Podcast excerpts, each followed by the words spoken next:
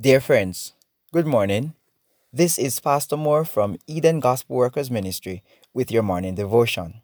Be not afraid nor dismayed, for the battle is the Lord's. Have you given the Lord the battle? Have you put him in total control?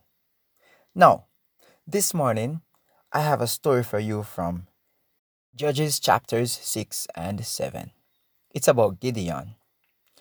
In Judges chapter 6, verses 1, it said, The children of Israel did evil in the sight of the Lord, and the Lord delivered them in the hand of Midian seven years. The Midianites were so cruel, so wicked, and they were so dangerous that they will take every food from the children of Israel. And so we find that Gideon was threshing wheat. And while he was doing that, he was looking out for these Midianites. It says in verse 6 and 7 And Israel was greatly impoverished because of the Midianites, and the children of Israel cried unto the Lord. And it came to pass when the children of Israel cried unto the Lord because of the Midianites, God sent them a prophet. Verse 8 tells us that he, he sent them a prophet, telling them that he has been delivering them all these years, but they are not obeying his voice. God is who is so merciful, still listened to their cry. He was grieved about their condition, and so he now sought for a man. The man was Gideon. When Gideon received the call, he was very timid. He was not so sure that God knew what he was saying or doing in having him deliver Israel. But Gideon put God to the test. And after putting God to the test, he was ready to go, not fully sure he was still the man, but he obeyed the voice of the Lord and chose to go forward. It is said in Signs of the Times, June 23, 1881, by Ellen White, it said, Gideon deeply felt his own insufficiency for the great work before him. The Lord does not always choose for his work men of the greatest talents but he selects those whom he can best use. Individuals who might do good service for God may for a time be left in obscurity, apparently unnoticed and unemployed by their master. But if they faithfully perform the duties of their humble position, cherishing a willingness to labor and to sacrifice for Him, He will, in His own time, entrust them with greater responsibilities. Before honor is humility. The Lord can use most effectually those who are most sensible of their own unworthiness and inefficiency. He will teach them to exercise the courage of faith. He will make them strong by uniting their weakness to His might, wise by connecting their ignorance with His wisdom. Yes, dear friends, Gideon was wondering, How is it that I shall save Israel? My family, he said in verse 15, is poor in Manasseh, and I am the least in my father's house. The Lord did promise him that he will be with him, and he shall smite the Midianites as one man. When Gideon was sure that it was God who spoke to him, he went on to carry out the work of the Lord. So happened that Gideon's father had set up an idol, and before God could use Gideon, that idol had to go.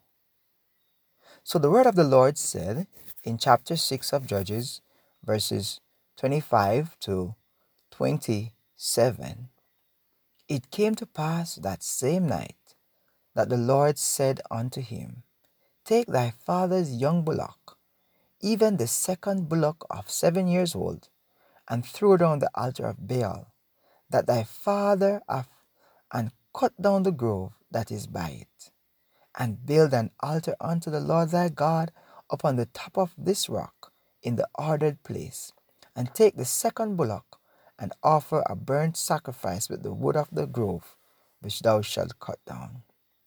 Then Gideon took ten men of his servants, and did as the Lord had said unto him. And so it was, because he feared his father's household and the men of the city, that he could not do it by day, that he did it by night. What an interesting story, friends. God said, Before I can give you the victory that I promise you, you'll have to turn from the false God and turn to me. You'll have to pull down there, pull down there its altar and come unto me. Gideon did just that. He was afraid, but he carried it out. He did it by night. Now, friend, when the men of the city arose early in the morning, behold, the altar of Baal was cast down, and the grove was cut down that was by it, and the second bullock was offered upon the altar that was built. And they said one to another, Who hath done this thing? And when they inquired and asked, they said, Gideon the son of Joash hath done this thing. Then the men of the city said unto Joash, Bring out the son, thy son, that he may die, because ye have cast down the altar of Baal, and because ye have cut down the grove that was by it. And Joash said unto all that stood against him, Will he plead for Baal? Will he save him? He that will plead for him, let him be put to death while it is yet morning. If he be a God, let him plead for himself, because one hath cast down his altar. Dear friends, this is a very interesting story. As Gideon prepared for battle, God told him, Listen, I cannot help Israel nor you to win this battle while the groves of Baal is up. Take it down. Put me in charge. Isn't God speaking to you today? Isn't God speaking to all of us? We have been praying to Him day after day to gain the victory over situations, problems, maybe sickness, whatever it may be. But, dear friends, have you considered the idols that are high in your life that need to go? What are those idols? What are those matters and stuff that you have put before the Lord? Are you ready to let them go? God is ready to give you the victory, but he will not share space with the devil. After Gideon did this work, guess what took place? Chapter 6, verse 34 says, But the Spirit of the Lord came upon Gideon, and he blew a trumpet, and Abiezer was gathered after him. Dear friends, God is ready for your deliverance. He's ready to put His Holy Spirit upon you in your life. But He's telling you through your conscience, through your experience, is speaking also. Take down Baal.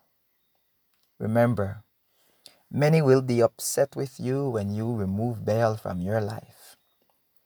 Your life will be different. You will not act the same way. You will not behave the same way because Baal required different worship from the true God. And they'll be upset with you like Gideon's parishioners.